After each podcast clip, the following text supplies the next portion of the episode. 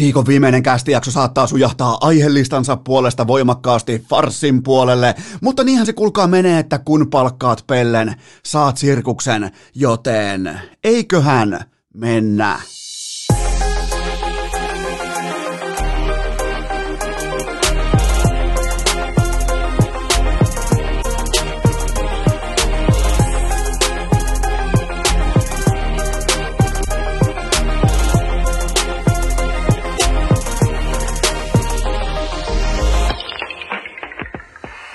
Tervetuloa te kaikki mitä rakkahimmat kummikuuntelijat vielä kertaalleen tähän viikkoon urheilukästi mukaan. On torstai 28. päivä tammikuuta ja mulla on heti kärkeen valitettavasti heikkoja, huonoja, jopa pettymykseen johtavia uutisia, koska kyllä vain Eno Eskon hiihto asiantuntija piiripinssi, se on riisuttu rumalla, karmaisevalla, jopa vähän häpeämättömällä tavalla nimittäin ihan tuolta korkeimmalta taholta tuli viestiä, että ei näillä asiantuntijalausunnoilla kuulkaa nykypäivänä voida lähteä kohti Oberstdorfia, vaikka mä kuvittelen, että mulla oli mandaatti toimia, vaikka mä kuvittelen, että mulla oli kaikki oikeus tehdä ne valinnat, jotka mä näen parhaaksi nykyhiihtoon, niin tuli kuulkaa niin kova karttu kylpy tuolta ihan huipulta, koska en tiennyt, että ensin hiihdellään kaksi kertaa perinteisellä vuorolla ja sen jälkeen sitten kaksi kertaa luistelutyylillä, eli tämä mun 111 rytmi olikin kaksi ja kaksi, joten se nyt valitettavasti poistaa multa mun asiantunti... Mun mielestä lähti hyvin asiantuntijuus liikkeelle, jos kuvailisi vaikka taas kuninkuusmatka, niin eka 15 kilsaa, niin e, tuollaisella vähintään 15 sekunnin erolla seuraavaa vaikka Bolsunoviin. Ää, tulin siihen väliaikamittauspisteelle, mutta valitettavasti joudun myöntämään. Mä, mä, aina kun tapahtuu jotain tällaista, että ihan ei pärjääkään ja suoritus jää ikään kuin vähän sortiksi, niin mulla on ensimmäisenä käsipystyssä.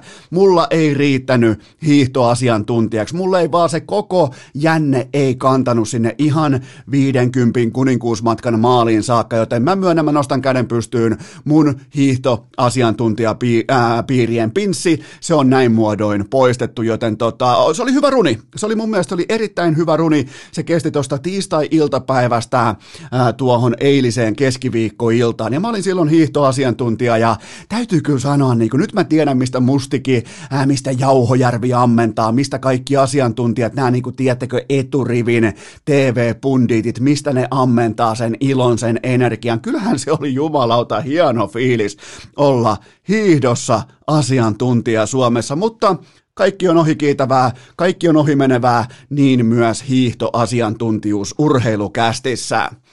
Mulla on teille muitakin uutisia, nimittäin mm, Tämä saattaa tulla positiivisena, osalle ehkä jopa pettymyksenä vastaan, mutta mä kuitenkin odotusarvoihin nähden, mä otan tämän mitalin kaulaan erittäin iloisena, jopa kenties ex-asukkaana ylpeänä, koska Lahden pelikanssin hopea on varmistunut. Nimittäin siinä kohdin, kun Valtteri Bottas liittyy mukaan organisaation taustalle, niin on varmaan se, että se kultasauma, se mistä ollaan ehkä tähän saakka pelattu, ollaan liikassa sarjataulukossa siellä kaksi, ja varsinkin jos koko paska vihelletään poikki, niin kuin vaikkapa sanotaan autourheilussa ajellaan runkosarja, ja sen jälkeen katsellaan, kellä on eniten pisteitä, niin tätä taustaa vasten puntaroiden on aivan selvää, että pelikans tyytyy hopeamitaliin maaliin tämän hetken jälkeen, kun Valtteri Bottas tulee valkoisilla ylimielisillä ää, jollain 2000-luvun luistimilla mukaan jäälle, ottaa osakkeita, ottaa, tietsä, seuraa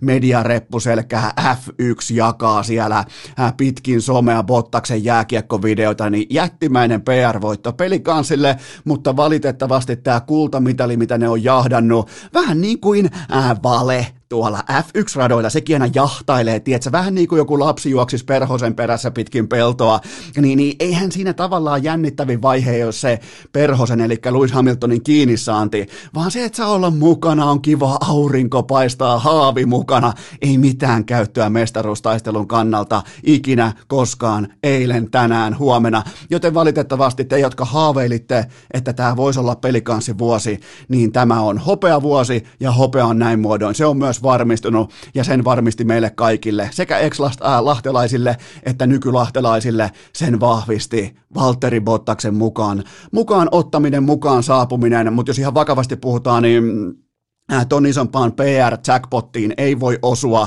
osakkeilla, joilla ei ole mitään arvoa. se on niinku, tämä on, tää on eri, ensiluokkaista toimintaa Lahden pelikansin organisaatiolta, siis täysin arvottomilla lippulappukupongeilla, mistä jää suurin piirtein niin kuin kunniakirja Bottaksen seinälle, niin näin niin kuin marginaalisella commitmentilla tai sitoutumisella tai mik, miksi sitä ikinä halukaa kutsua, ei tämä, mitään, tämä ei ole mitään GameStopia tai Nokia nyt tämä homma, niin tota, erittäin hyvin pelatut kortit Lahden pelikansilta. C-osakkeilla, jotka on suurin piirtein samanarvoisia, kun mä menen ostaa tuosta vaikkapa ää, tota WC-paperia kaupasta. Se WC-paperi, se kyllä kantaa oman arvonsa, nimittäin sen arvonnousu tapahtuu useimmiten tuossa aamuisin about kello puoli kymmeneltä, iltapäivällä kahdelta ja sitten vielä ehkä jopa unelmapäivänä vielä illalla kertaalleen, joten tota, tavallaan pelikansin C-osakkeet ei ota tällaisia hyppyjä kesken päivän toisin kuin WC-paperi, joten mä nostan WC-paperin arvossa edelle, mutta se miten pelikans varasti vaikka itselleen F1-fanien huomion tällä hetkellinen globaali PR-päivä, niin täytyy nostaa hattua. Täältä lähtee hatun nosto pelikansin suuntaan ja onnittelut myös ää, ansaitusta sekä ennen kaikkea myös silloin kun hopeaan tyydytään, niin siihen kannattaa nyt totuttautua, koska Bottaksella on siitä hitusen verran kokemusta.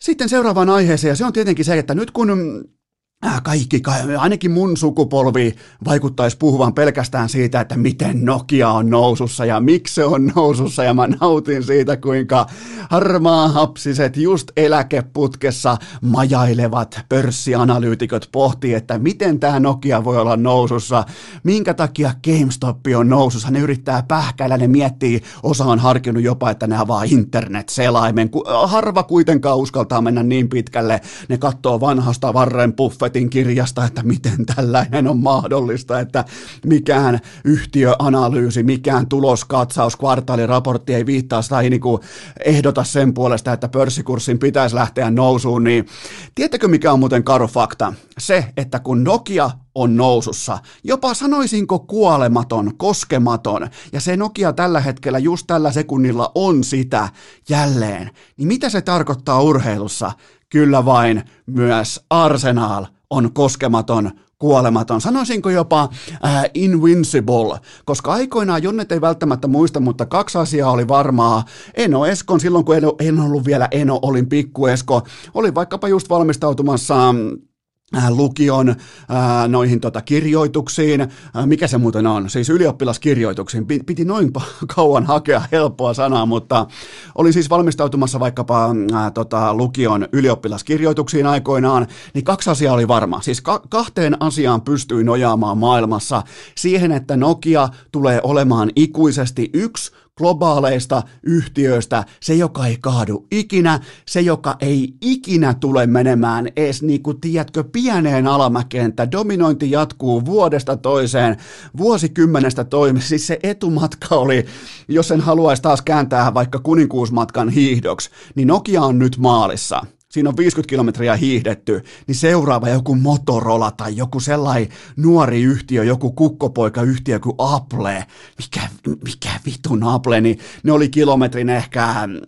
kahdeksan kohdalla, ja Nokia painaa siellä jo maalissa, se on jo kukitettu ja tappelee Bolsunovia vastaan siellä ihan täyttä laitaa, mutta tota, niin silloin oli varmaan myös se, että Arsenal ei tule ikinä häviämään.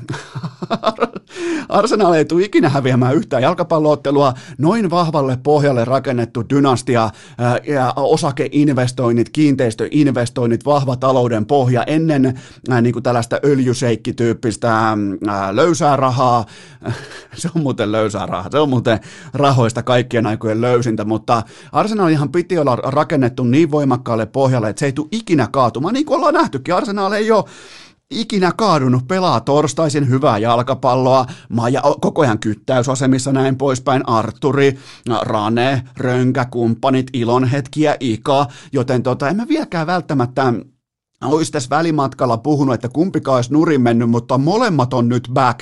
Ja tämä tarkoittaa tämä kaikki myös sitä, että tämä on sittenkin virallisen maalikamera-mittauksen jälkeen VAR, äh, VAR VAR, eli VAR on laitettu tulille, ja se mittaa sentilleen tosiasiaksi sen, että tämä on kuin onkin arsenaalin vuosi, koska Nokia on back, Arsenal on back, ja jos joku käyttää Reddittiä, joku on siellä nyt siellä kovassa ytimessä uh, Wolf of Wall Street betseillä painamassa, eli siis no käydään nopeasti läpi se, mistä nyt kaikki tuntuu puhuvan, eli siellä on siis Redditissä tällaisia pikkusijoittajia, niillä on nyt yhtäkkiä ylimääräistä rahaa pitkin Amerikkaa, kun tulee stimulus ja tsekkejä ja kaikkea muuta tällaista.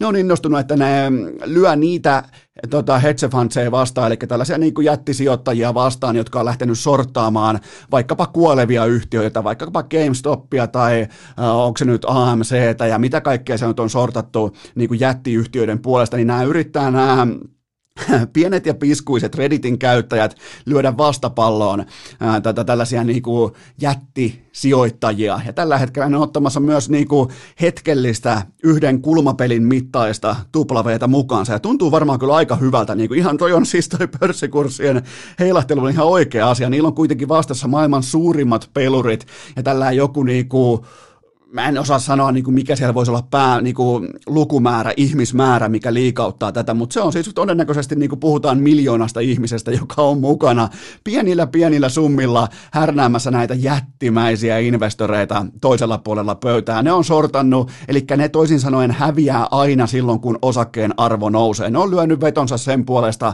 että osakkeen arvo menee kohti lattiaa. Niin tota, tämä on hauskaa ja tämä on, tää on jotain uutta. Ja nythän nyt niin kuin harmaa hapsit on ihmeissä, että mistä tämä tällainen volyymi tulee, että ei minun varret, Varren Buffetin kirjassa tällaista mainita sivulla 72, että juuri luin sen taas eilen, kun ei ole mitään muuta vitun elämää tässä, että täällä ollaan, olen 72-vuotias myös, että niin, niin tota, Tämä on jännittävää. Tämä tätä on hieno katsoa, kun tuollainen piskuinen sijoitusarmeija. Eli siis ne suhtautuu siis äh, pörssimarkkinaan kuin kämpläämiseen. Ne valitsee yhdessä jonkun luottohevosen, jonkun äh, monesti myös romanttisista syistä, kuten vaikka Nokia. Nokian kännykkä me ikinä rikki, ei päästetä Nokiaa rikki, joten ne ampuu Nokiaa niin paljon kuin lähtee ja katsoo mitä tapahtuu. Ja tota, tämä on, tää on, aika, tää on aika mielenkiintoista ja hauskaa, mutta jos joku käyttää Reddittiä, niin ostakaa, ostakaa, ostakaa, vielä kerran kuulkaa, ampukaa Urho TVn osakkeita, nostakaa Urho TV kukoistukseen, nimittäin mä haluan sen tunteen back, kun siellä vakavalla naamalla puhutaan jossain presskonferenssissa, että aiomme, aiomme monikamera televisioida kaikki salibändin divariottelut, kaikki lentopallon divariottelut, kaikki jalkapallon kakkosdivarista ylöspäin matsit. Mä haluan takaisin näitä pressitilaisuuksia, missä ihan siis selkeä selkeällä suomen kielellä ilmoitetaan, että me televisioidaan kaikki lajit, kaikki divisionat. Meillä on kuulkaa monikamerat, tuotannot, ohjaajat, lähetysrekat ja kaikki saatanan satelliitit paikan päällä, että, että me, me mullistetaan TV-markkina ja jokainen penni. Se on ihan kuin olisi niin kuin ihan suoraan, niin kuin se olisi ollut käytännössä Santtu Jokinen puikoissa, missä tahansa asiassa, ja se kaataa sitä kovaa käteistä riihikuivaa, vähän niin kuin jopa bensassa valeltua rahaa takkaan, lapio toisensa jälkeen, ja katsotaan milloin ihmiset poistuu ympäriltä, mutta tota, jos joku käyttää Reddittiä, niin nostakaa Urho TV vielä kerran jaloille, nimittäin siellä on, mä, olisiko jopa Urho TVn prime time tulossa vastaan, että nythän niin kuin, Spekuloidaan myös sitä, että mitä nämä yhtiöt, melkein jopa kuoleman pisteessä olevat yhtiöt, mitä ne pystyy tekemään nyt tämän uuden aallon myötä. Tottahan tämä aalto siis on ihan täyttää Tämähän on siis yhtä kuin muutaman miljoonan ihmisen niin, niin kuin stimulustsekki, mutta se on ihan oikeat raha, mitä ne ampuu sinne. Toki jos ne kaikki ja se tulee olemaan, ottakaa jo talteen se, että silloin kun se Redditti lähtee liekkiin sen tiimoilta, että kaikki, kaikki holdaa tiettyyn pisteeseen asti, että jos vaikka holdataan tonniin asti jotain osaketta, ja silloin on yhteinen lupa myydä, myydä, myydä, myydä, niin siitä tulee hauska hetki. Siitä tulee siis todella hauska hetki ja se vaikuttaa, ja se, nämä on ihan oikeita asioita, mitkä vaikuttaa siis maailman talouteen. Niin tota, mutta jos jollain on niin Redditti jonkinnäköistä niin sisärataa auki tai ylipäätään osaa käyttää tai tietää mikä se on, toisin kuin minä, harmaa hapsi, 72 vuotta, niin tota, niin, nostakaa toi Urho TV vielä kerran, se, se ansaitsee sen. Sillä oli niinku, se oli valmis näyttämään jotain fucking lentopalloa jossain peurungalla, jotain kolmosdivaria, monikamera, spider-kamera lähetyksillä. Ei herra jumala, äh, asiantuntijalla, selostajalla ja live-studiolla, niin me tarvitaan Urho TV takaisin. Mutta kuitenkin se karu fakta on se, että tämä on arsenaalin vuosi. Okei, on mulla ihan oikeitakin aiheita, nimittäin Ilves veti SN hihasta ja vähän niin kuin jopa tälleen Tampereella saamelaisittain. Oltiin jo vähän niin kuin kotiin lähössä, mutta sittenhän Pena tuli paikalle ja veti SN hihasta. Anssi Salmela Ilveksen takalinjoille. Tämä on ihan oikea uutinen. Nyt mennään, tullaan pois tuolta parodian maailmasta. Mä uskon, että tässä ei ole mikään Reddit taustalla, että jotkut olisi boostannut, ostanut Anssi Salmelan osakkeita, koska, tai siis se olisi oikeastaan järkeen käypä vaihtoehto siitä, että minkä takia Anssi Salmela pukee Ilveksen paidan päälle, koska pelitasollisesti, pelikyvyllisesti meillä ei ole mitään syytä olettaa, että hän tekisi kesää tai talvea Ilvekselle, mutta kyllä mä jos silti nyt olisin sekä Tapparaa että Ilvestä fanittava pääministeri Sanna Marin, niin mä alkaisin valmistautumaan valssiaskeliin, koska tämähän johtaa ihan automaattisesti mestaruuteen. Ylipäätään kun palkkaa epäselvissä olosuhteissa tai nimeää itselleen Anssi Salmelan mukaan joukkueeseen, niin vaikka 2011 Bratislava ei pitänyt olla mitään käyttöä, ei pitänyt olla minkäännäköistä niin kuin ihan siis täys turisti hukassa, ja silti tultiin mitalit kaulassa pois. Että tota, ja kyllä mä, jos mä olisin tamperelainen tällainen tuplafani, niin kuin pääministeri Sanna Marin, niin kyllä mä ottaisin jo vähän valsikenkää esiin, koska tämä päättyy torijuhliin, tämä päättyy tota, nimenomaan tähän kuuluisaan. Ja onko jopa, voiko jopa Marin olla siinä vaiheessa presidentti, tiedä häntä, mutta tota, Salmelalla on kokemusta erilaisista tanssitilaisuuksista valtion johtohenkilöiden kanssa, mutta... Öö, jos joku pelaajasopimus lisää sellaista hetkellistä mielenkiintoarvoa nimenomaan suomalaisen jääkiekon puitteissa ja rajojen sisällä, niin kyllä se on tällä just tyyppiluokkaa Kultaleijona, Anssi Salmela, eh, joku tällainen nimi, jonka kaikki tunnistaa, pystyy hakemaan jonkun mielipiteen, jonkun näkemyksen, eh, jonkun hetken, on se sitten positiivinen, negatiivinen, mitä tahansa, mutta vaikuttaisi kuitenkin voimakkaasti siltä, että meillä kaikilla on Salmelasta jonkinnäköinen mielipide. Ja pelannut viime kaksi vuotta, viimeiset kaksi vuotta Sveitsissä, ihan laadukkaassa jääkiekkoympäristössä, ihan ei yhtään kohuja, ei minkäännäköistä, niin kuin, mä yritin vähän käydä lukemassa kuin piru raamattua, että mitä Anssi on tällä kertaa puuhastellut, ja silloin kun on hiljainen media, se kertoo, että Anssi on mennyt enemmän tai vähemmän hyvin, ja itse asiassa raportit kertoo myös Tampereen suunnalta, että Anssista on tullut vihdoin aikuinen, ja se on erittäin hieno asia kuulla näin niin kuin ikäkollegana. Me ollaan nyt molemmat niin kuin 72-vuotiaita harmaa hapsisia tota, 84 joten tota, se on hieno kuulla, että Anssista, Anssista raporttien mukaan on tullut vihdoin myös aikuinen. Ja se, mikä Salmelassa on mielenkiintoista, niin sehän on talentiltaan hyvin lähellä jotain niin kuin tyyppiluokkaa Miro Heiskasta.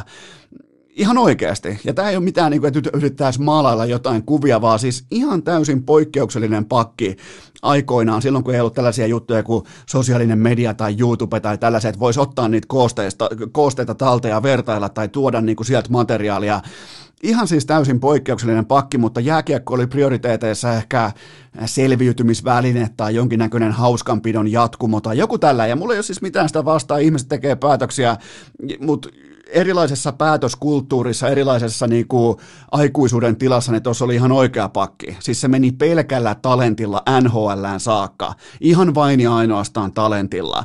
Joten tota, ja se on ammattimoraaliltaan. Sitten taas jos on niin kuin talentiltaan Miro Heiskanen, niin sitten taas ammattimoraaliltaan joku niin kuin pennittömän miehen Kasperi Kapanen, niin se varmaan antaa kuvan siitä, että minkälainen Salmela on uransa ollut.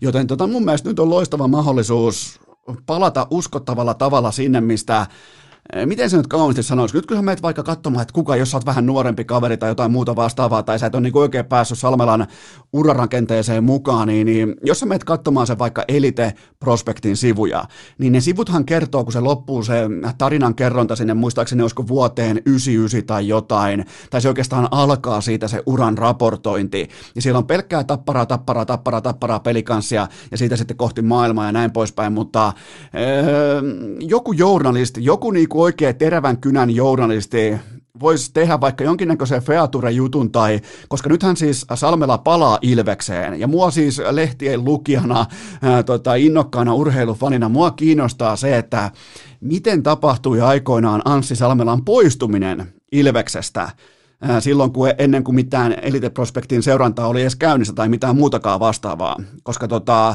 siitä jopa silloin keskusteltiin voimakkaasti myös niin kuin ikäluokkapiireissä, maajoukkuepiireissä, pohjilaleiripiireissä, joten kyseessä on äärimmäisen värikäs urheilija omasta menneisyydestään. Nykyään toivottavasti vähän ehkä rauhallisempi, nimittäin se ei oikein sovi piirtää, että 36-vuotias, no ei nyt mennä sinne, mutta tota, joku journalisti voisi tehdä hyvin, hyvin erittäin mielenkiintoisen, koska mäkään en tiedä kaikkea.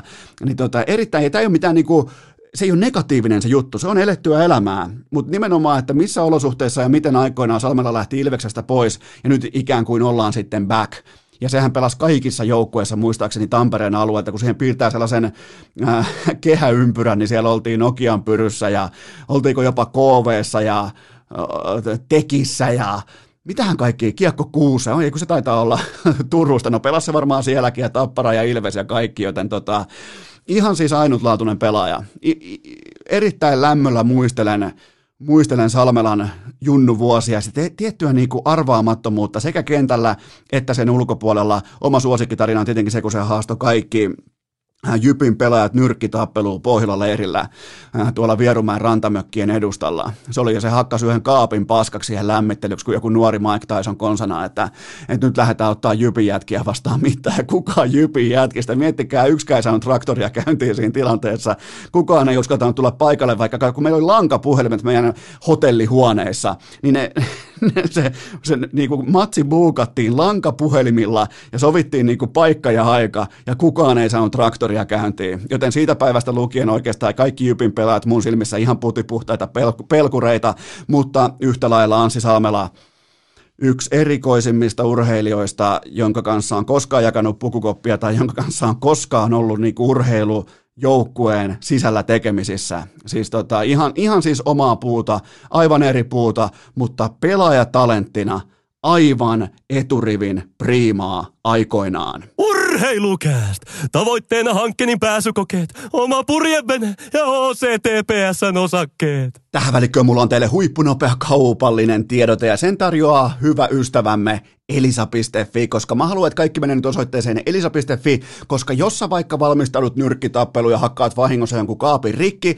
syntyy rojua, syntyy jätettä, pitää siivota ja sä tarvit siivousapua, siivousvälineitä, nimittäin nyt me kaikki lähdetään siivoamaan. Mä en suosittele kellekään sitä, että yrittää nyrkellä lyödä kaapia rikki, joten unohdetaan se kokonaan, mutta ollaan ihan rehellisiä, että äh, äh, kyllähän meidän kaikkien kodit jossain vaiheessa, varsinkin kun ollaan vähän nuorempia, eletään lunk tunkisti ollaan lockdownissa, ollaan vähän niin kuin äh, karanteenissa, ikuisessa karanteenissa, niin onhan se kämppä ihan perseen läpi vedetty, ollaan ihan rehellisiä. Varsinkin te kundit, mä en koskaan puhu näissä tilanteissa äh, tota, kauniimman äh, sukupu- sukupuolen äh, edustajien puolesta, mutta me kundit, kaikki tietää mistä on kyse. Se on siis aivan haitarin läpi vedetty se poikamiesboksi kerran kerrasta, joten nyt me lähdetään kaikki siivoamaan seitsemän eri robotti-imuri-mallia osoitteessa elisa.fi ja ne kaikki on alennuksessa. Tekisi melkein mielellä, että joku alennusfanfaari taustalle, joku just ei, se ei voi toikaa olla ihan täysin, koska toikin niin taas sitten, joo joo, ei se, ei se ihan toi voi olla, mutta aika lähellä, nimittäin ne on kaikki alennuksessa, ja paras alennus on 60 euroa, ja se 60 euroa on aika ok summa tällaisesta muutaman huntin vehkeestä, joten sä tarvit robottiimurin, sun anoppi on tulos katsomaan, että no mitenkäs se meidän ensio asustaa, niin eihän ensio voi asustaa silloin missään sikolätissä silleen, että kämppä näyttää joltain Jeti Roostedin IG-videon raportilta siitä, miten vuokralaiset lähti pois, eikä ihan jättänyt kämpää tip-top äh, kuntoon, joten me siivotaan, mä siivoon, sä siivoot, sä tarvit robottiimurin. Ja ne on nykypäivänä myös helvetin laadukkaita, luotettavia. Mä otin silloin mm, aikoinaan robottiimurin käyttöön joskus varmaan seitsemän vuotta sitten, ja silloin ei vaan riittänyt. Silloin ei riittänyt, ja se teknologia lähti nousuun tuossa muutama vuosi takaperin, ja nyt ne on ihan oikeita vehkeitä, joten voi voimakkaasti suositella, on itse testannut, tiedän mistä puhun, joten nyt siivotaan elisa.fi, robottiimuri, seitsemän eri mallia, kaikki alennuksessa, joten sun siivousosoite on just tänään elisa.fi. Urheilukääst! Ei aina paras, mutta joka ikinen kerta ilmainen! Sittenhän me tehdään sellainen juttu, että me siivotaan tuolta tuottajakopen legendaarisesta ex-hiihto-vyölaukku kysymysrepusta. Me napataan sieltä siivouksen nimissä kaikki kysymykset pöytään, nimittäin teillä on hyviä kysymyksiä, se ei tule kellekään yllätyksenä. Te olette, täytyy sanoa teistä rakkahat kummikuuntelijat, että te olette jotenkin ajan hermolla jatkuvasti. Joka ikinen aamu, kun mä herään, mä keitän Wilsonit, mä oon tulospiilossa, mä alan nauttia tapahtumista, mä alan vähän tutkia dataa, vähän tilastoja, vähän pyöritellä kaiken näköisiä näkemyksiä siitä, että miten tämä urheilu saattaisi liikahtaa eteenpäin, niin teillä on juurikin niitä kysymyksiä inboxissa aina odottamassa, joihin mä haluan ihan vilpittömästi ja aidosti myös vastata, joten teille siitä sulkahattuu toisin kuin mun hiihtoasiantuntijapiirien pinssi on poistettu, niin teille taas kysymyspiirien kultainen platinapinssi rintaan kaikille. Napataan ensimmäinen kysymys pöytään. Mikä on arviosi Mikael Granlundin alkukaudesta? Ja mun mielestä MG on todella, todella, todella vahvaa tekemistä siis, koska rimahan ei ollut korkeana, ja se näkyy myös UFA-markkinassa. Markkina oli kuihtunut, se oli kuollut, joutui palaamaan sinne, mille löi ovensa kiinni. Se kertoo aina siitä, että markkina on kuollut, mutta mä sanoisin melkein, että jopa Nashvillen paras hyökkääjä monin paikoin, nyt ei ole mitään suomilaseja päässä. MG on näköjään päättänyt, että et nyt sitten joskus elokuussa, kun ne ufapaperit taas tulee kouraan, niin silloin ei tarvitse kärvistellä. Eli pelaa tosi hyvää jääkiekkoa. Mun mielestä noi tehot 2 plus 1 neljään peliin, niin ne ei anna koko kuvaa. Ne, ne on vasta niinku suuntaa antava verhoelma MGn pelaamisesta. Todella nälkäistä, todella aktiivista, todella vahvasti pysyy kiekossa. Paljon jotenkin aggressiivisempi pelaaja profiililtaan kuin vaikkapa viime kaudella, mikä meni siis aivan täysin vihkoon. Joten tota, otetaan vaikka viime yön matsit Chicagoa vastaan, se oli 0 plus 0. Mutta silti kentän näkyvimpiä pelaajia hyvin pitkälti vaikkapa Philip Forsbergin kanssa. Joten tota, ei siis, en, en keksi mitään kritisoitavaa. Mun mielestä pelaa todella vahvaa, uskottavaa, laadukkaan jääkiekkoille jääkiekkoa, mihin mä en välttämättä osannut laittaa, tai niin kuin, en välttämättä olisi uskaltanut laittaa rimaa ihan näin laadukkaalle tasolle, koska me ollaan nähty korpivaellusta, joten tavallaan iso, iso tasonnosto on kyseessä, ja MG kuuluu myös Nashvillen tällaiseen niin sanottuun ykköskerhoon, eli siihen porukkaan, joka tuottaa maali odottamaan vähintään yhden osuman per 60 minuutin nettoaika jäällä. Siellä on vaan kolme pelaajaa MG lisäksi, jotka kuuluu tähän pörssiin, tähän tilastoon. Nimenomaan, että jos sä oot 60 minuuttia jäällä, yhteensä, siis nimenomaan, että sä oot siellä askissa, et vaihtoa, että jos sä 60 minuuttia jäällä, niin sä tuotat vähintään yhden ansaitun maalin, niin se on sellainen tietty niin kuin hyvän maun raja tai sellainen, että et jotain on tapahtunut. Se on, se on mun mielestä ihan ok mittari se ykköskerho, joten tota MG kuuluu siihen, ja kaikki näyttää mun mielestä erittäin hyvältä, ja voidaan sanoa näiltä osin, että MG is back. Sen voi sanoa ihan luottavaisin mielin. Seuraava kysymys. Voidaanko vihdoin todeta, että Bobby Lehtonen on tehnyt NHL-debyyttinsä? No nyt se voidaan todeta nimittäin yli 13 minuuttia jäällä ää, Calgary Flamesia vastaan toissa yönä, joten se on nyt siinä, se on historiaa, se on paketoitu, se on kätelty ja nyt pitäisi jotenkin pystyä stabiliso- stabilisoitua tämä kokonaistilanne, koska Lehtonen on astumassa siihen rooliin, joka on suurin piirtein 15 minuuttia kakkos YV. Mehän nyt ei, me Lehtosfanit, me ei ihan hirveän paljon nyt pyydetä, mutta me pyydetään pyydetään se, että ei koko ajan vaihtuisi rooli niin kuin taksin takapenkiltä ykkös ylivoimaan. Eihän siinä ole siis, siinä ei ole minkään näköistä tasapainoa, stabiliteettia, ei mitään. Sillä ei ole mitään tekemistä huippurheilun kanssa. Joten tota, mulla on teille muuten myös sama raha. Me toivotaan stabiliteettia, mutta mulla on myös teille samaan hintalappuun tietokilpailukysymys. Ja tämä kysymys kuuluu näin. Mikä NHL-pakkipari on antanut vastustajalleen parhaan maali odottaman koko kauden mitassa ollessaan yhtä aikaa jäällä? Eli kun kaksi pakkia on samaan aikaa jäällä, niin ketkä on ne pakit, jotka vuotaa kaikista pahiten omaan päätyyn ää, tota, verrattuna, tai siis omaan päätyyn lukien? Hä, kyllä vain, nämä pakit on totta kai Morgan Riley ja TJ Brody. Ja ne molemmat löytyy Toronto Maple Leafsin ykköspakkiparista.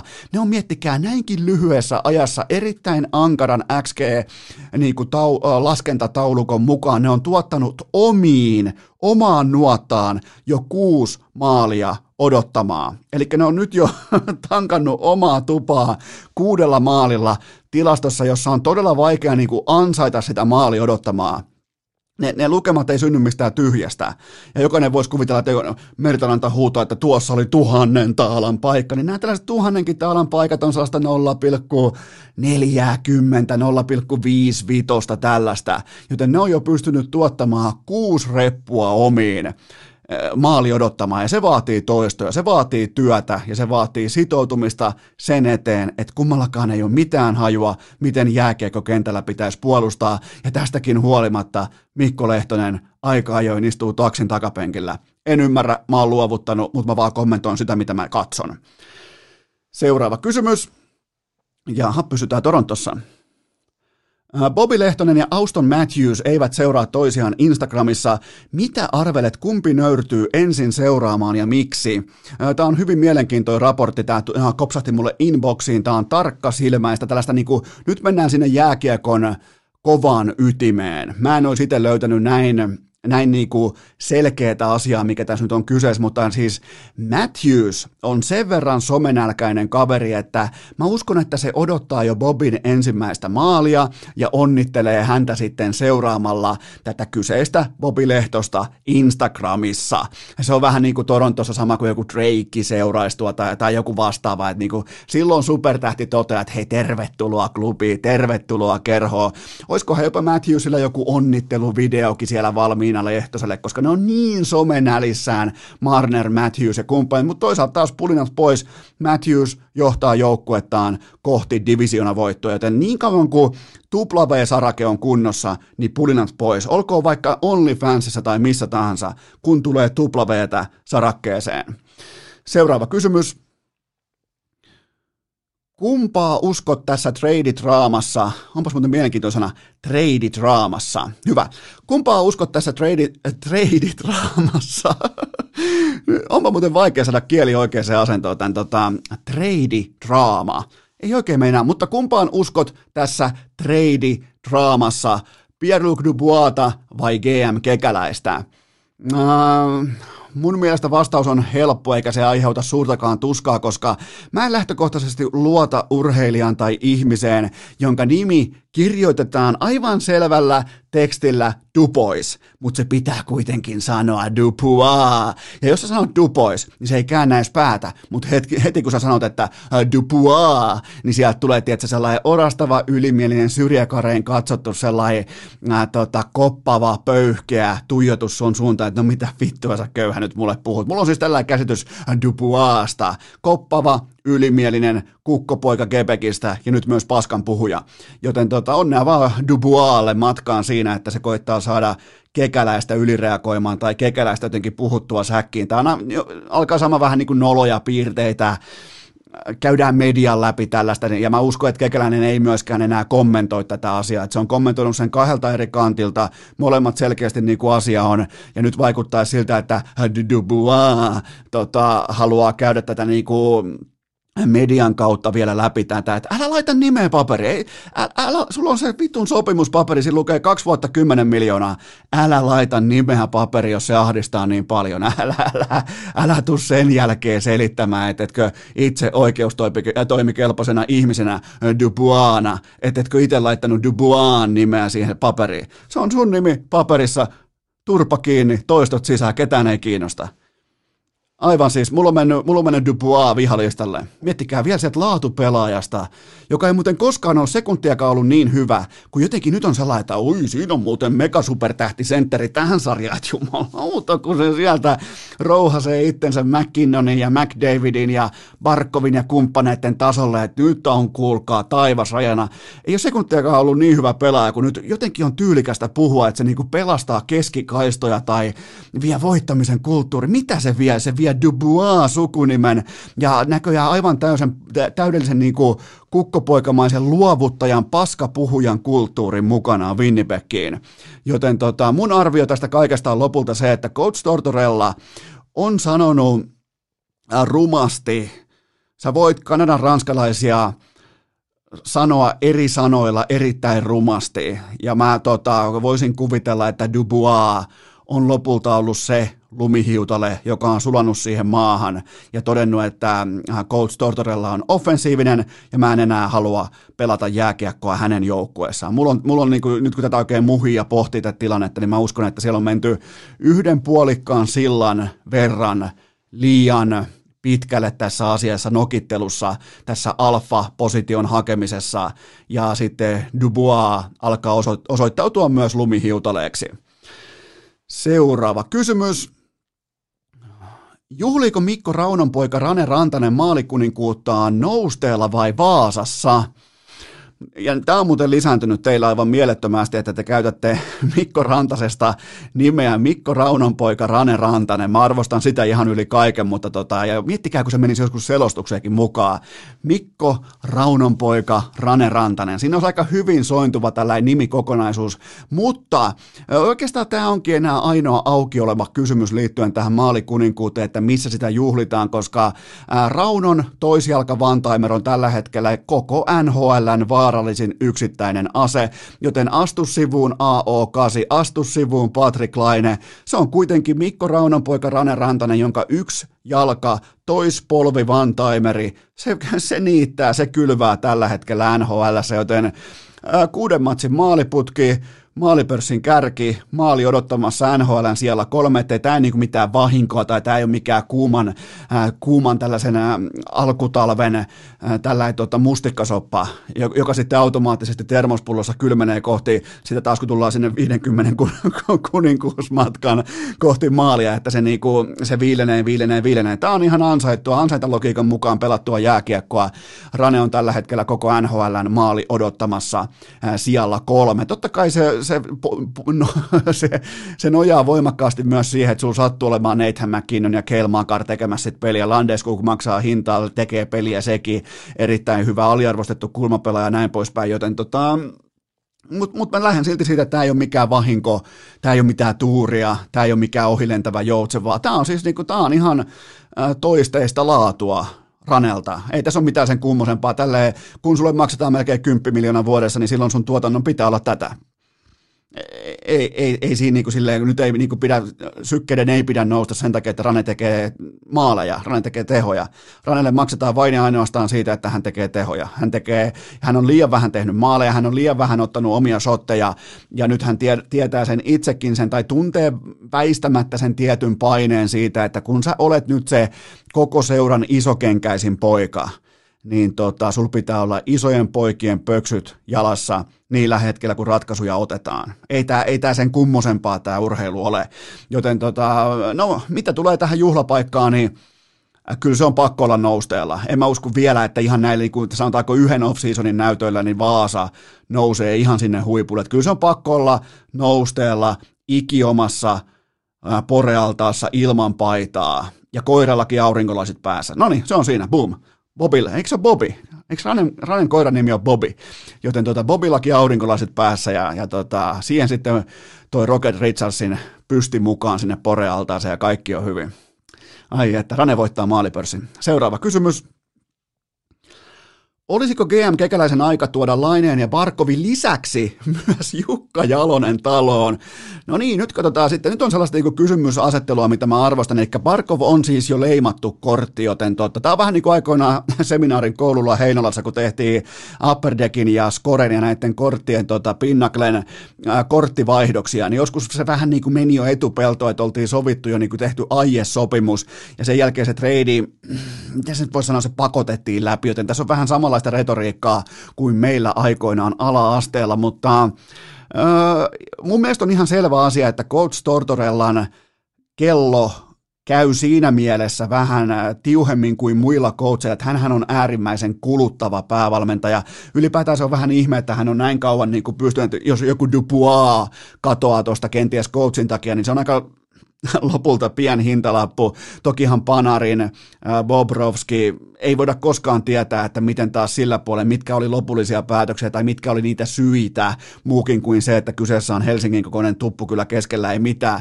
Mutta tota, äh, Mä en usko tähän Jukka Jalonen skenaarioon siitä syystä, että mun mielestä Kekäläinen on sanonut mun mielestä todella ryhdikkäästi, todella niin kuin asiapitoisesti, sorsimatta ketään, mutta hän on antanut lausuntoja siitä, että miten jos aikoo olla nhl päävalmentaja, niin sinne on vain yksi reitti. Mä en siis halua laittaa sanoja kekäläisen suuhun, mutta hän on voimakkaasti sen, että pitää tunnistaa, tiedostaa ja niin kuin kasvaa siihen kulttuuriin, jotta voi olla nhl päävalmentaja. Ja, ja tavallaan niin kuin kaksi mahtavaa jääkiekko, oikein niin kuin superammattilaista kekäläinen ja Jalonen, mutta mun arvio on se, että heidän tiensä nhl ei kohtaa. Mutta onneksi olkoon kuitenkin tuosta, että ne sai noin helposti Barkovin itselleen. Toi on kyllä kova. Pitä, oisko, oisko aika tulla Laineen ja Barkovin lisäksi myös Jukka Jalonen taloon? Mutta sitä jos Jalonen tulisi, niin, niin sitä se vaatisi myös Joel F. Kivirannan ja Juho Lammikon. Lammikko 0 plus 0, 82 peliä, 0 plus 0, sitten on noin 21 playoff-peliä, 0 plus 0 ja Stanley Cup. Siinä olisi Juho Lammikon unelmakausi. Seuraava kysymys. Onko tuosta syytä huolestua, että miinusparoni ottaa treeneissä veskarin toistoja? Öö, itse asiassa tässä on käynyt vähän samalla tavalla kuin 90-luvun Pleikkari kakkosella pelatuissa NHL-videopeleissä, eli öö, me testattiin. Silloin kun miinussarake yksittäisellä pelaajalla menee yli lukeman miinus 999, niin koko systeemi sulaa ja pelaaja aloittaa nollista ja jopa kokonaan uudelta pelipaikalta. Eli tässä on siis ihan syy ja seuraus. Eli miinusparoni jatkaa tästä eteenpäin maalivahtina. Pidetään pieni tauko ja mennään eteenpäin. Urheilukääst! Jotain tiedetään! Loput arvataan! Nyt sitten kaikki rakkaat kummikuuntelijat, ennen kaikkea kaikki kahvin ystävät erittäin tarkkana, koska tämä on pienen tovi viimeinen kaupallinen tiedote, jonka tarjoaa hyvä ystävämme lahtelainen altavastaaja piskuinen kahvi wilsoncoffee.fi, eli lahtelainen ikioma kahvi Wilson Coffee. Pienen tovi viimeistä kertaa mukana, joten mä haluan, että kaikki teistä, jotka tykkää Wilson Coffee, vaikka kaksipuolikkaasta, kolmosesta, nelosesta, mä haluan, että kaikki laitatte tilausta sisään, otatte vielä kerran sekajunan, otatte vaikka äh, kahvipapuja, mutta kyllähän siis fakta on se meillä jääkiekkofaneilla tällä hetkellä, NHL-faneilla, että kyllä me tarvitaan tumakat, sumpit näköjään jokaiseen aamuun. Me ei voida koskaan tietää, milloin treidataan Patrick Laine, milloin Dubois suututtaa tai sulaa maahan lumihiutalena. Ihan älytöntä draamaa. Jatkuvasti Rane voittaa maalipörssin. Jatkuvia huippuuutisia suomalaisittain liittyen NHL, joten tota, me tarvitaan Wilsonit kuppi joka aamu, tulospiilo, mitä tahansa, ää, tilastodatan läpikäyntiä. Siinä pitää olla kupillinen Wilsonia mukana, joten mene osoitteeseen Wilson wilsoncoffee.fi ja sieltä tilaat sekajunan. Se on silloin siinä. Kaikkia makuja tulee yhteensä kolme kappaletta, se koko paketti, siinä on 12 pakettia kahvia ja se riittää todennäköisesti koko NHL-kauden loppuun saakka, joten mene osoitteeseen wilsoncoffee.fi ja tilaa vielä kerran se sekajuna tai boksillinen papuja, koska tämä on edelleen, tämä on piskuinen lahtelainen altavastaja, tämä on NHL tulospiiloaamujen paras osumakahvi. Ja muistakaa, että Wilson Coffeen ostaminen on myös statement suomalaisen yrittäjän puolesta, joten vielä kertaalleen se oikea osoite teille kaikille kahvin ystäville, jääkiekon ystäville, urheilun ystäville on wilsoncoffee.fi. Tähän kylkee myös vielä toinen huippunopea, vielä jopa vähän niin kuin äärimmäisen, vielä ripauksen verran nopeampi K18-tuoteinformaatio. Sen tarjoaa Coolbet. Ää, perjantaina triplaus käyntiin kello 12, kaikki tietää homman nimen. Mun mielestä triplaus on fiksuin kampanja Kulpetin kampanjoista pitkin viikkoa. Se alkaa perjantaina kello 12, kyseessä on siis triplaus ja aina potissa lisärahaa, kuollutta rahaa, 2000 euroa. Ja se mikä on fakta, niin NHL on joka yö pelataan jääkiekkoa ja myös Kulpet tarjoaa likimain joka yö mark- äh, markkinoiden parhaita kertoimia. Se on siis ihan kunnialupaus Kulpetin toimistolta ja sen ne myös ottaa ylpeydellä vastaan, ne myös haastaa teitä, haastaa itseään tarjoamaan jatkuvasti parempia markkinatoppikertoimia Kulpetin asiakkaille. Ja muistakaa se, että jos pelaatte, pelaatte tuota vedonlyöntiä viihde, viihdekärki edellä, niin jenkkilajeihin on saatavilla 10 prosentin boosti siihen kertoimeen. Eli jos laitatte useamman kohteen samalle liuskalle, mitä mä en suosittele, jos ymmärrätte, että se on silloin viihdevedonlyöntiä, niin ottakaa edes value pois 10 prosentin boosterilla. Ja sitten vielä pallomeri.net pallomeri.net osoitteessa on urheiluvisa ja te haluatte kuulla, mikä tämä palkinto on. Se on Coolbetin brändätty padelmaila. Itse tällaisena oikein niin kuin pitkän linjan padel-fanaatikkona, niin tämä on, jo, tää on jotain sellaista, mitä mä janoan. Eli padelmaila on nyt sitten palkintona, ja, ja mä vaan siis sain kuulla, että mistä noi tilattiin, miten noi teetettiin noi mailat, niin, niin mä en edes voinut tietää, että padelmailat voi maksaa noin paljon. Nyt kannattaa mennä osoitteeseen pallomeri.net osallistumaan erittäin mielenkiintoiseen urheiluvisaan ja sieltä sitten huippuarvokas Paadel Maila mukaan. Mutta kaikki lisäinfo normaalisti Kulpetin sivustolta, kaikki pelaaminen älykkäästi, maltilla ja totta kai K18. Urheilukääst! Tällä rahalla sai nyt tämmösen. Ja mikäli joku tällä hetkellä pohtii, että minkä takia Eno Eskolla kulkee tänään torstaina, se johtuu siitä, että mun Polarin kello näyttää eka kertaa koskaan erittäin hyvä, eli ei siis pelkästään Hyvä. vaan siis erittäin hyvä ja nimenomaan siten, että koko toi vihreä niin sanottu yölataussarake, eli joka mittaa sun unen arvoa, unen laatua, unen kattavuutta, niin se on tuolla maksimeissa. Tämä on ensimmäinen kerta ikinä, kun mun polari kert- kertoo, että sun yö oli vähän niin kuin perfect game, tai vähintään no-hitter baseball-termeen kuvattuna. Eli tämä on nyt perfect rating, tämä on se neljän maalin ilta NHL, viiden maalin ilta NHL, joten mulla on kellossa maksimit ekaa kertaa ikinä. Lähettäkää mulle vieläkin kuvia, aina joskus te raportoitte inboxia, että miten on yöt mennyt, ja siellä on aika hyviä tuloksia jengi saanut polareilla aikaa, joten onnittelut teille siitä, ja tota, mä yritän pysyä tällä tiellä nyt, nimittäin erittäin hyvä, ja nimenomaan, että toi vihreä lataussarake menee tonne ihan päätyyn saakka, siihen on aina ennen jäänyt pien sellainen jossittelu välimaasto, nyt siinä ei ole sitä, joten mä oon valmis, sä oot valmis, napataan seuraava kysymys pöytään. Vakuuttiko Mikko Koivu sinitakki debyytissään 13 minuuttia ja heti avausvaihdossa. Rystysyötöllä pankin kautta pistetili auki ja, ja tota, missään muussa vaiheessa oikeastaan Koivua ei ihan hirveästi pystynyt noteeraamaan kentältä, mutta mä uskon taas, että se on pian 38-vuotiaalle sentterille, se on pelkästään niin kuin kehu, se on positiivinen asia, se on pelkästään noteeraus siitä, että hän ei asetu negatiiviseen valoon pelinopeuden tiimoilta. Ja mä en usko, että Mikko Koivu pelaisi jääkiekkoa, jos hän ei itse pärjäisi. Se, se on varmaan eka asia, mikä pitää ymmärtää Mikko Koivusta, koska se on vähän eri puusta veistetty kuin todennäköisesti yksikään velliperse podcastaja tai joku muu vastaava. Joten tota, nyt Koivu on nelosen keskellä, eikä mun mielestä juurikaan kalpene. Ennen kauden alkua oli ehkä vähän eri tilanne keskikaistalla.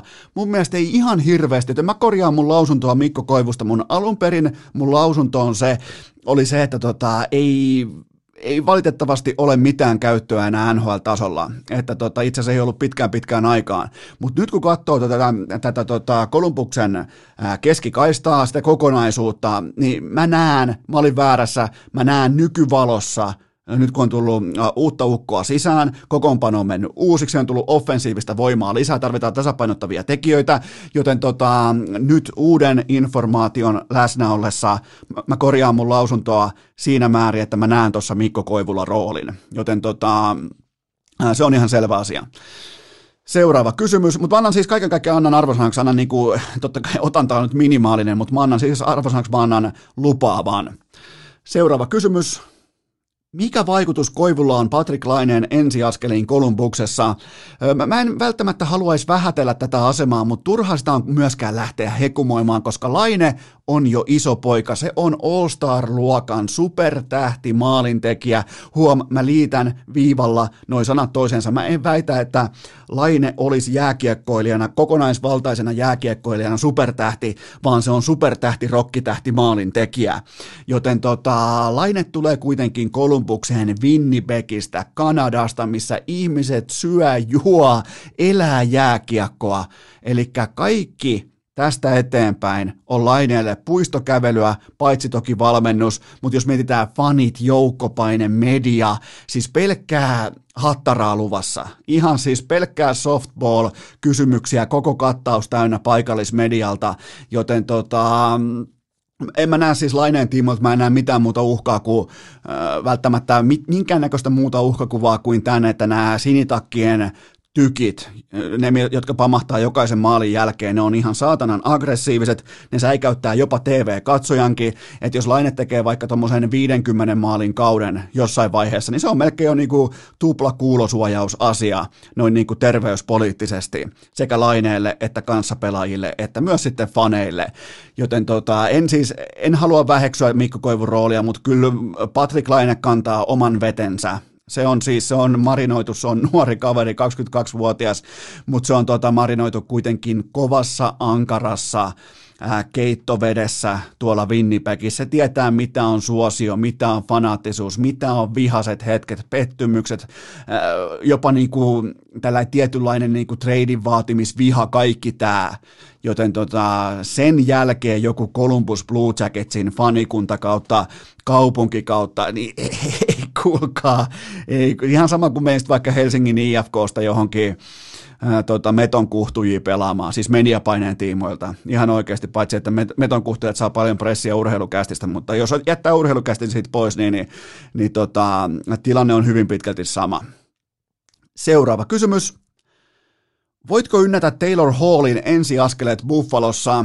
Teen sen erittäin mielelläni ja no totta kai tuli kuuma alku, kankeaa, heikosti valmistautunutta Capitalsia vastaan ja heikkoa Penguinsia vastaan. Eli siihen nähtiin sellainen vähän niin kuin suoraan liitojuoksusta lähtevä Taylor Hall ja siellähän heitettiin jo pitkin Buffaloa siipiravintoloita hattua ilmaa, että tämä on tässä, että MVP Hall is back ja Tämän jälkeen sitten palattiinkin nimenomaan siihen arkeen, jonka mä teille myös aiemmin ennustin, mutta en kuitenkaan olisi uskonut tällaisiin niin pitkiin kiikariputkiin, mutta siellä on kuitenkin nyt neljän matsin kiikariputki, ja mä haluan ottaa myös tässä kohdin ihan kollektiiviset sykkeet alas. Meidän pitäisi jo kymmenen kauden jälkeen tietää, mitä Taylor Hall on. Se on yksi Devilsin suonenveto, se on yksi Oilersin laatukausi, ja muilta osin puhutaan kuitenkin ihan täysin klassisesta tiistai-tähdestä, jolla ei ole mitään käyttöä, kun pelataan parhaita vastaan joka ilta ja koko ajan.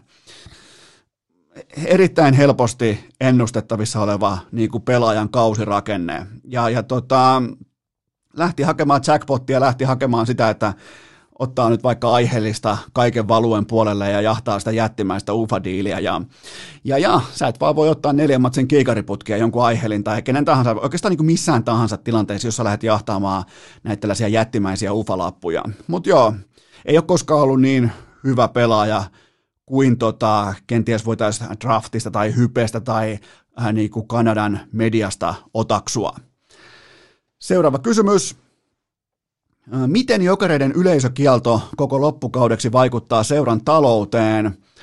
No se varmaan Onpa muuten, tämä, tämä vaatisi myös jonkinnäköisen Reddit-ryhmän investoimaan jokereihin, mutta joo, ei tietenkään ei vaikuta mitenkään, koska kyseessä on kuitenkin sataprosenttisesti suomalaisomisteinen organisaatio, joka on rakennettu vahvalle taloudelliselle kivijalalle, joten ei, ei, ei tuolle mitään huolia. Se on kyllä varmaan aika mielenkiintoinen tilanne ylipäätään tehdä urheilubisnestä, kun sinällään ei ole mitään väliä sillä, että onko yleisöä tai onko lipunostajia, onko myyntiä, onko fanituotemyyntiä, onko mitään.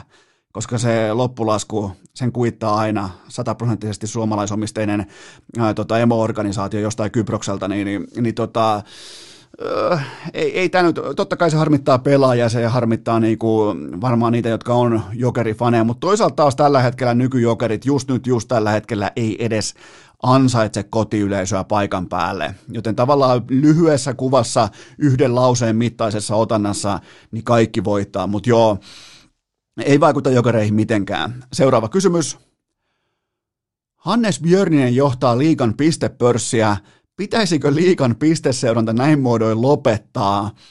No itse asiassa Björninen, Björninen alkaa olla kieltämättä niin kuin niillä kyttyräselkärajoilla, että pitäisikö pisteseuranta ihan kylmästi vaan lopettaa. Että onko, onko jopa selkä vähän liian kyttyrässä siihen, että voi johtaa kuitenkin ammattiurheilusarjan pistepörssiä. Mennään kuitenkin jo tammikuuta, Herran Jumala, kohta helmikuu ensi viikolla. Niin tota, 28 peliä, 28 paunaa. Toki sinällään ei johda liikan pistepörssiä Mutta jos otetaan taas pelkästään niin kuin nykyhetkellä tänään, juuri tänään liikassa pelaavat urheilijat mukaan, niin silloin se ihan faktuaalisesti johtaa. Ja mä näen kuitenkin Björnisen tiimoilta, mä näen suurimpana trage- tragediana sen, että nyt on mukaan totta kai nämä kokopleksit. Ja nämä kokopleksit käytännössä pilaa ihan kokonaan Björnisen suureroottisen viiksisesongin. Joten tota, viiksi, viiksen mitalla haluan pitää pisteseurannan edelleen elossa, siitäkin huolimatta, että sitä johtaa Hannes Björninen, joka pelaa selkäkyttyrässä. Joten tota, toivottavasti nämä pleksit lähtisi jossain vaiheessa, että Björnisen niin kuin aika jopa niin kuin offensiiviset viikset saataisiin ehkä vähän vielä paremmin Framille, mutta kuitenkin 28 peliä, 28 paunaa ja pelikans liikan siellä kaksi. Ja myös jää siellä kaksi, koska Valtteri Bottas osti osakkeita. Se ei osakkeita, joilla ei mitään arvoa. tänään kulkee. No, seuraava kysymys varmaan sitten jo. No niin, nämä menee jo ihan pelleilyksi. Juu, just. Nyt on muuten tulossa kovia kysymyksiä. Seuraava kysymys. Minkä NHL-seuran Eetu Koivistoinen valitsee kesällä? No niin. No tässä nyt taas alkaa olla tällainen GameStop-tyyppinen härkämarkkina kyseessä, mutta se mikä mulla on ongelma Koivistosen kanssa, mulla ei mitään ongelmaa niin kuin itse pelaajan kanssa. Mun mielestä kyseessä on aika tuollainen, niin kuin jopa voisi sanoa KHL-valmis, ihan oikeasti KHL-valmis pelaaja, mutta mä, mä, mä saan aina vihaa ihottumaan silloin, kun joku hyökkää, ja varsinkin kun saa vähänkin tulosta aikaa pelaa veskarin numerolle. Se, se on silloin siinä. Se kaataa koko kampanjan, joten Eetu Koivistoinen on hylätty, pahoittelut Rauma, pahoittelut Koivistoinen. Ei vaan voi operoida numerolla 31 ja kuvitella, että hyviä asioita tapahtuu. Seuraava kysymys. Mitä odotat Mesut Özililtä Fenerbahessa? Hmm. Kostoa. Pelaa varmaan ihan periaatteen vuoksi uransa parasta jalkapalloa, syöttää vähintään kaksi maalia per ottelu. Ja, ja tota, tässä, tässä oikeastaan nähtiin niin kuin Özilin tiimoilta ihan oppikirja. Täytyy muuten sanoa, että noin Fenerbahce, niin kaikki tietää, että tuo, tuo Turkin suunnalla otetaan jalkapallo kohtalaisen tosissaan, mutta se lento, mikä lähti Lontoosta kohti ää, tota, Turkkia, olisiko ollut sitten tietenkin Istanbulia vai, no en ota, on se pakko olla Istanbuli, niin tota, Lontoosta Istanbuliin oleva lento, niin tota, niin miettikää sitä lentoa träkättiin yhteensä muistaakseni 400 000 kertaa, siis lentokoneiden träkkäyssivustolta. Onko se nyt joku ei radar vai mikä ikinä radar flight ää, tota 24 vai mikä ikinä se onkaan se sivusto. Ja, ja vain, tässä on vain yhden sivuston data mukana. 400 000 kertaa ihmiset, nämä niinku ihan fanaattiset hullut fanit, ne kävi katsomassa, että no nyt se Ösilin kone on liikkeellä, nyt se lentää, nyt se laskeutuu, nyt se tulee tänne. Niin, niin tota, se kertoo jotain niinku tästä hankinnan koko luokasta joka tapauksessa, mutta tässähän siis nähtiin ihan oppikirjatapaus, miten urheilubisnes kohtelee heitä, jotka puhuu totta eikä bisnestotuutta. Eli Ösil sai Kiinan jätti-investorit vihaiseksi ja Kiina vivutti Ösilin ulos arsenaalin kokoonpanosta. Siinä ei ollut mitään tehtävissä ja näin se toimii. Siellä puhutaan sadoista miljoonista, miljardeista euroista, punnista, dollareista ja näin toimii urheilubisnes. Se on kylmää, se on rajua, mutta miettikääpä nyt, että sä oot videopeli koodari. Sä vastaat päivityksistä jalkapalloaiheeseen nimeltä mainitsemattomaan videopeliin. Sulle soittaa Kiinan valtio ja ilmoittaa, että tämä ja tämä pelaaja ää, tota, pitää saada pois tästä pelistä meidän toiminta-alueelle, eli Kiinan alueella, koska tämä pelaaja puhuu tuhmasti meidän niin kuin hallintomallista ja päättäjistä.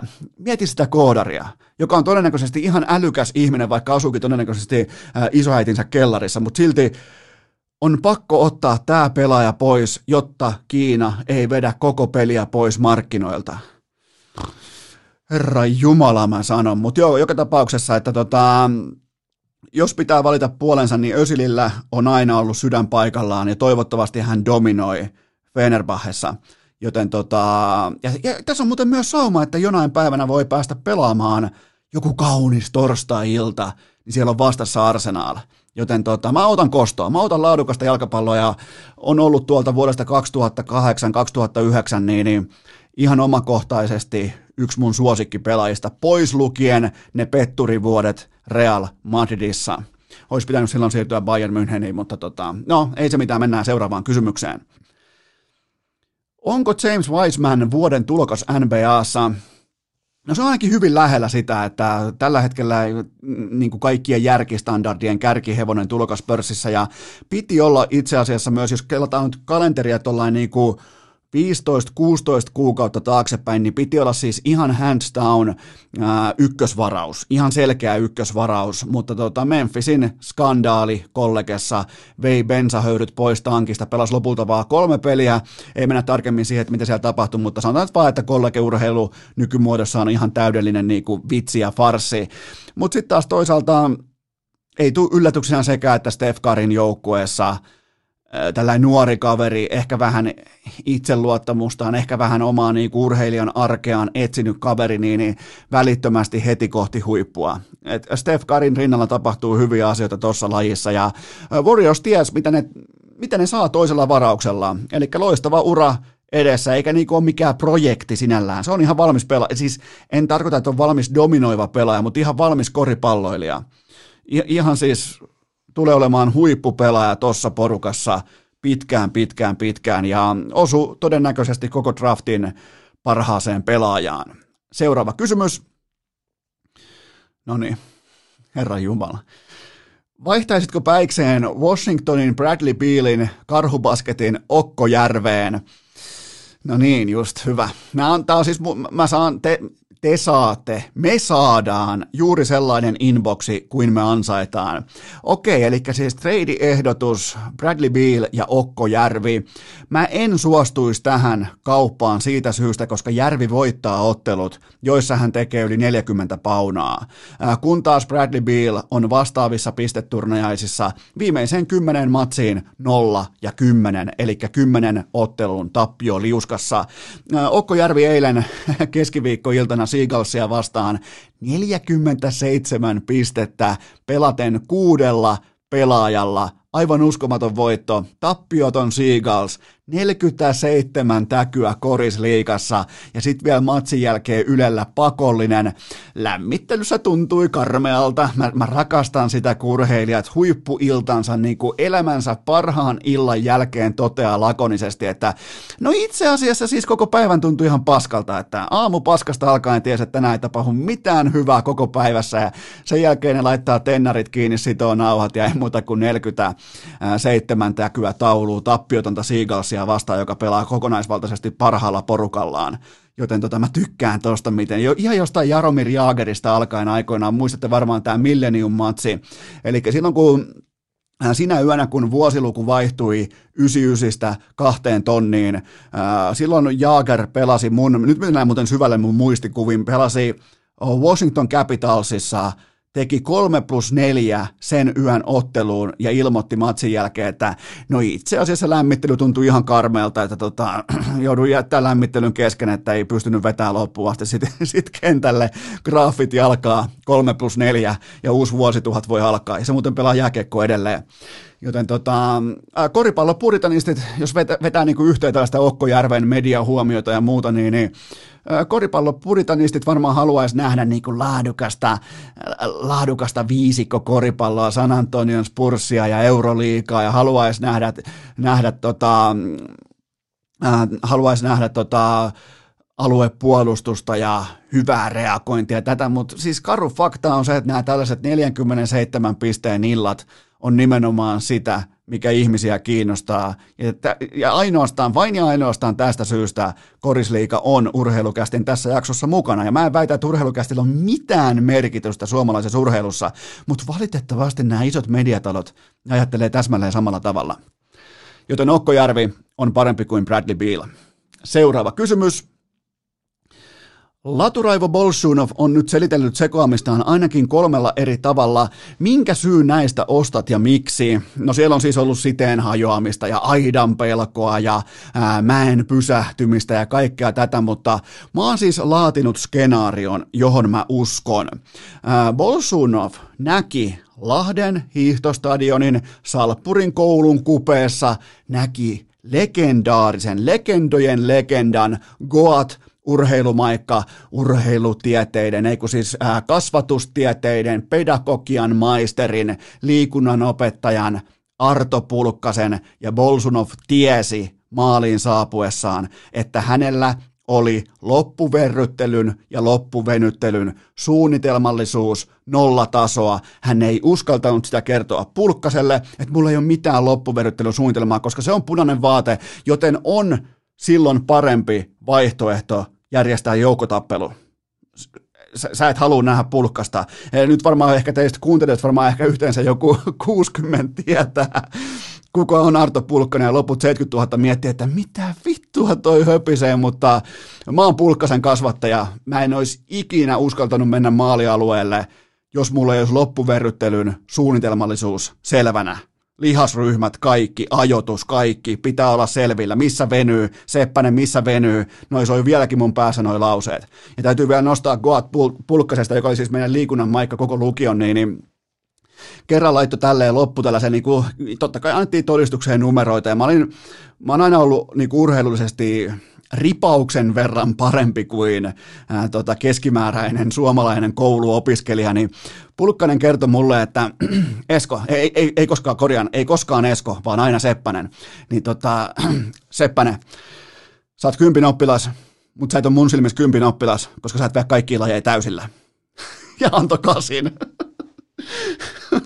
Päättötodistuksessa liikunta kasi, koska mä en, se, oli muuten, se oli muuten alkuperäistä niin kuin tällaista maali odottama ja odotusarvobisnestä. Odotusarvo oli tuolla, mä en, mä en kohdannut sitä maali odottamaa tai sitä niin kuin odotusarvoa, ja mä sain numeron sen mukaan, miten mä mätsäsin mun palkkanauhaan. Joten tavallaan niin kuin, haluan kiittää Arto Pulkkasta myös realismista, koska sen hetken jälkeen, kun tullaan pois sieltä niin kuin lukiomaailmasta, niin sitä on elämä. Sua mitataan palkkanauhan vaatimustason mukaan aina ikuisesti, halusit tai jet, joten tota, mä olin kasin oppilas siitä syystä, että mä en vastannut odotuksia enkä vetänyt täysillä. Mutta aina ja ikuisesti muistelen lämmöllä sekä Arto Pulkkasta ää, että Petri Kurkea Salpausselän urheilulukiosta ja totta kai myös rehtori Heikki, Heikki Vuori. Toi kolmikko on siis sellainen niin kuin superkolmikko mun ää, tärkeistä kasvun vuosista, joita mä opin arvostamaan vasta sen jälkeen, vuosia sen jälkeen, kun mä jatkoin elämään sitten toisaalle. Tällä pien elämäkatsaus tähän väliin. Seuraava kysymys. Oletko ostanut jo popcornit Jake Paulin ja Ben Askreenin nyrkkeilyottelua varten?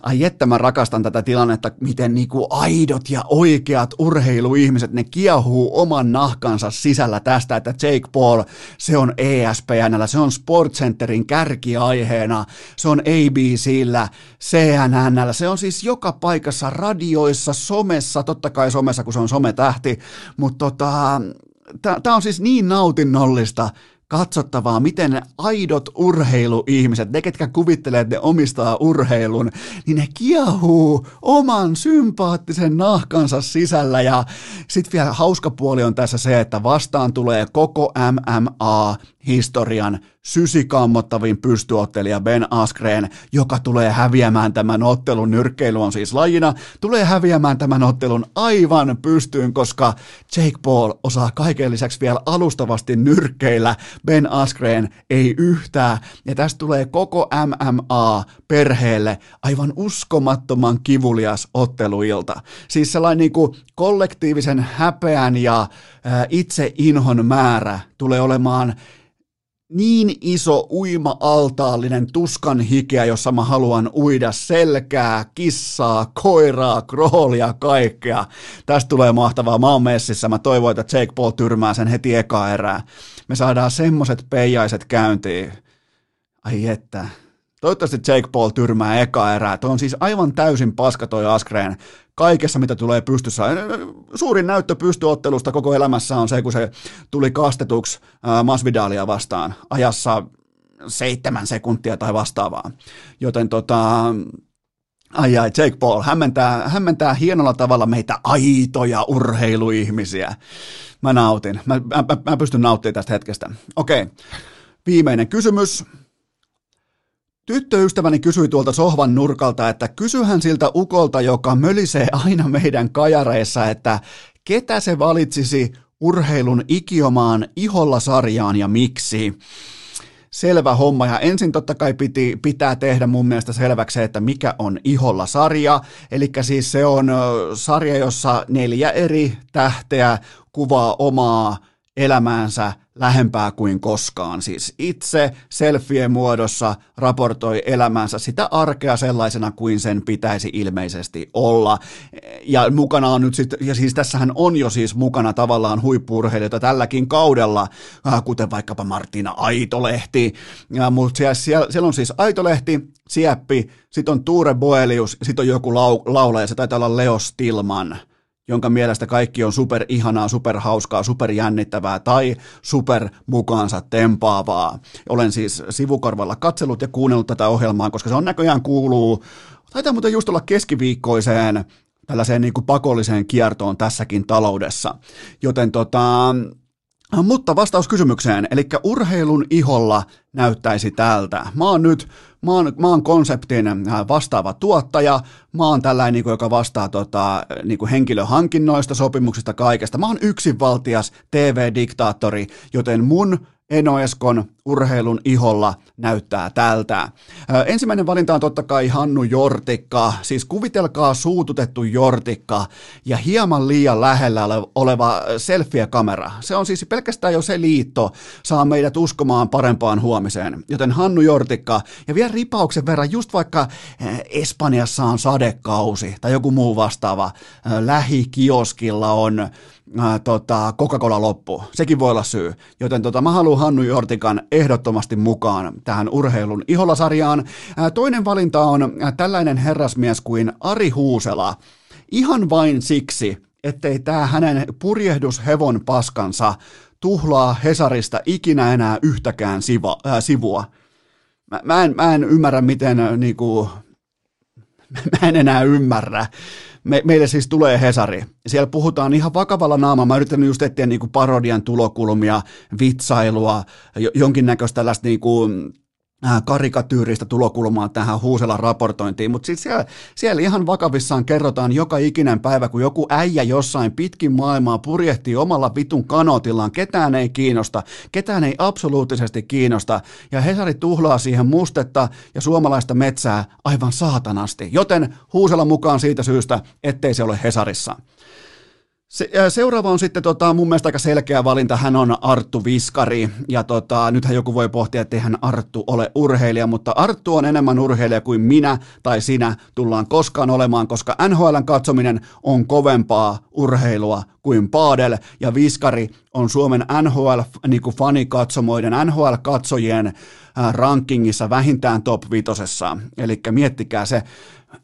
Ajattelin, kun sä Arttu Viskari, Aina kun sä kosket mikseriin, tulee hittipiisi ulos, se on siinä, rahat on tienattu, homma on koverattu, voit joka yö katsoa NHL, ja mieti kun se viimeinen lännen matsi, joka alkaa siellä äh, puoli kuuelta, se loppuu joskus kahdeksalta, varttia yli kahdeksan aamulla, niin se voi kysyä aina itseltään jokaisen änäri yön jälkeen, ehkä vähän melankolisena, että tässäkö tämä oli. Jumalauta, Arttu Viskari, hieno mies ja mukaan ehdottomasti urheilun iholla sarjaan.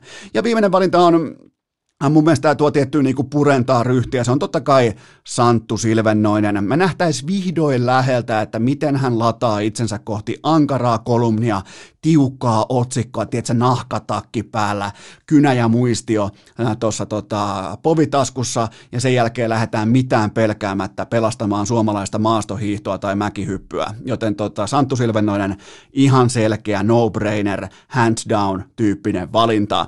Joten Hannu Jortikka, Ari Huusela, Arttu Viskari ja Santtu Silvennoinen. Ja mulla alkaa olla vähän sellainen vipa, että eiköhän tämä tää, tota, tää piisaa nyt tähän viikkoon. Ennen kuin lähtee sitten ihan tosissaan, onneksi ei ole enempää kysymyksiä. Tässä olisi nimittäin nyt, no sen verran Polari tuottaa niin kovaa dataa tähän, että on jotenkin lentokeli päällä, mutta ää, tässä oli tämä viikko, aivan fantastinen viikko, kuuntelitte aivan helvetisti siihen nähden, että ei ollut yhtään vierasta, ei ollut mitään, mitään tällaista ja ootte, kummikuuntelijat tietää, te olette kuunnellut urheilukästi tällä viikolla ihan älyttömän paljon, joten kiitokset siitä ja me tehdään nyt sellainen juttu, että sunnuntaina jatkuu.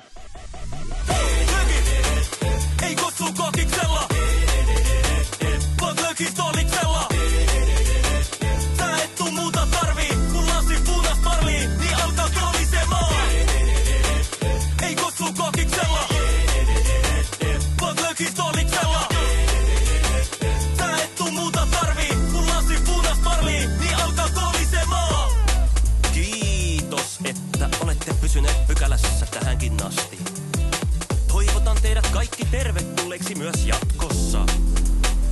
Muistakaa nauttia elämästä arjen vastoinkäymisistä huolimatta. Allekirjoittanut kiittää ja kuittaa. Peliä. Oliko tämä jo tässä?